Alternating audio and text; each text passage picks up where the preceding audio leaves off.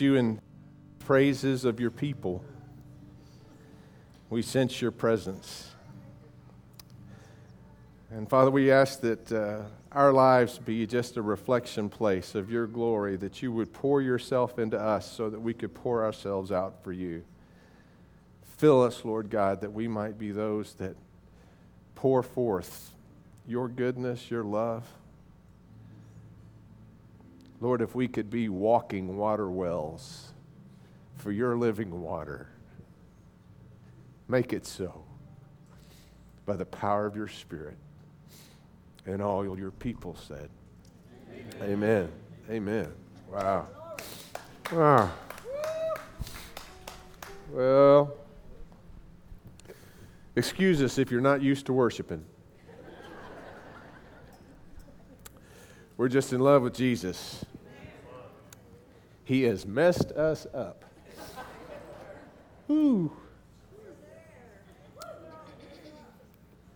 Uh, I was especially blessed this morning because I was uh, aware of something that maybe some of you aren't, and that is that uh, we have one more this morning that's worshiping God on the other side of glory. Uh, Gary Davis passed away um, yesterday morning in his sleep, and uh, a hero of ours around here. He's been a member of our church almost since it started. the cell tower outside is his negotiating power at work. Uh, they wanted to do that for a measly $8,000 and erect something that would look like an oil well. And Gary managed to uh, talk them into making it a uh, faux um, flagpole with a beautiful rock thing built around it, and they'd supply the flag until Jesus comes. All that. Uh, Gary also sold cars. I, I don't know that I'd ever done well if I'd been on the other end of his bargaining uh, powers, but um, great man of God. Uh, a wounded healer. Um, so many of the groups that minister and power in our church were uh, formed by by his initiative in our church, and I will miss him. Uh, but this morning, if you think we were worshiping, ooh, Gary is cut loose. Isn't it a great thing that, that when we're in Christ, uh, we not only know his presence here, but somehow being in Christ makes us a part with those that have gone on. Not just that we know, but those that we read about in the Bible. We, we are a part of God's family for eternity.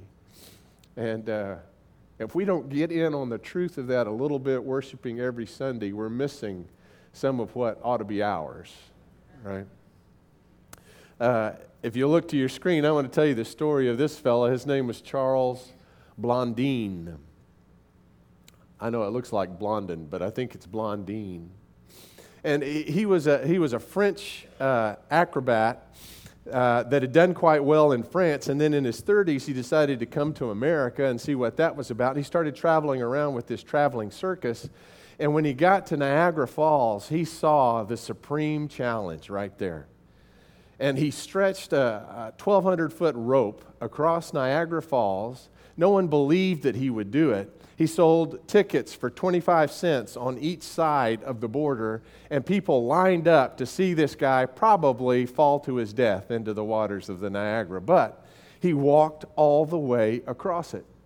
He did it the first day, and word got around. More people showed up the second day. The second day, he, didn't just walk across with his 50 pound beam. He stopped to go halfway over. Or actually, this time, he wore a set of baskets on his feet and crossed Niagara Falls. And the, you can't see the, the uh, okay. And then the next day, uh, yeah, after he walked over with baskets, then he stopped out there somehow on the next one and actually cooked an omelet on a stove and served it to a boat that was passing beneath. They said it was a pretty good omelet. And, and then the next, the next day, he, he, he tranquilly uh, drank a bottle of wine. obviously not a Methodist, out on the. Uh, uh, and, and then he stood on his head. Day after day, the antics got bigger. People were coming back. They knew he couldn't top the day before. And, and then the day after that, uh, he carried his boss, his manager, on his back from one side to, a, to the other. 140 pound guy on this 140 pound acrobat holding a 50 pound he, he didn't realize how much the weight was going to undo him and about 600 feet across he felt his legs starting to buckle and decided he was going to have to run the next the rest of the way which he did and made it across carrying his manager. Day by day it built until this next day uh, you, you see him over here a little cutout over here on the side. I think these are just artist renderings he actually walked across with a wheelbarrow, and when he got to the other side, he went to the crowd and he said, Hey, how many of you think that I could cross again with a man or a person in my wheelbarrow? And everybody went, Wow, yeah, they went wild. Of course you can. Let's see that one. That would top it all, right? And then he turned to the crowd and said, And which one of you will volunteer to get in my wheelbarrow? And there was complete silence. I don't know if this next part is depicted here. It looks like a, a, a, little gal with a bonnet was the one who had the courage to actually get in as he walked across with, with her in it. But that day, something separated the one in the wheelbarrow from the ones that were in the crowd. Somebody had that much faith in their deliverer Do you think the experience might be a little bit different if you're watching it from the crowd or if you're the one in the wheelbarrow? I think it might be different too.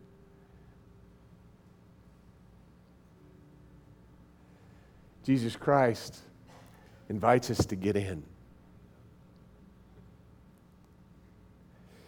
He invites all of us to his table, which is an invitation to be in him. To partake of him in that grand exchange of giving ourselves to the one who is giving fully himself to us. And my friends, if we by faith can grow into that kind of trust, if living with Him will cause us week after week to grow in our confidence that He is the one that will get us across and will get us through, if our confidence can shift so from ourselves and from our circumstances to being totally in Him, you don't think our life as a Christian is going to take off, that it's going to change? It'll be as different as it is from being a spectator in the crowd to being the one in the wheelbarrow. Christ invites us in into his peace, into his keeping, into his grand adventure. On the night in which Jesus gave himself up for us, he took bread and he gave thanks to you, our Father. And he broke the bread and he gave it to his disciples, saying, Take and eat of this. This is my body, which is broken for you. Do this in remembrance of me. And likewise, after supper, Jesus took the cup and he gave thanks to you, our Father, and he gave it to his disciples, and he said, Take and drink from this, all of you, for this is the cup of the new covenant poured out for you and for many for the forgiveness of sins. Do this as often as you drink it in remembrance of me. And so, Lord God, we pray that you pour out your Holy Spirit on these gifts of juice and bread, that they may enact what they signify a very feeding on your presence this morning that you would forgive us of our sins, that you would cleanse us, that you would pour your Holy Spirit into our lives, that you being in us and we being in you, we would be freed to live the life of adventure that follows you. In the name of the Father and the Son and the Holy Spirit, we pray as the Son taught us, saying, our Father, who art in heaven, hallowed be thy name. Thy kingdom come, thy will be done, on earth as it is in heaven. Give us this day our daily bread, and forgive us our trespasses, as we forgive those who trespass against us. And lead us not into temptation, but deliver us from evil. For thine is the kingdom and the power and the glory forever. Amen. We invite you to the grace of our Lord. The center section will have your gluten free options if that's your choice.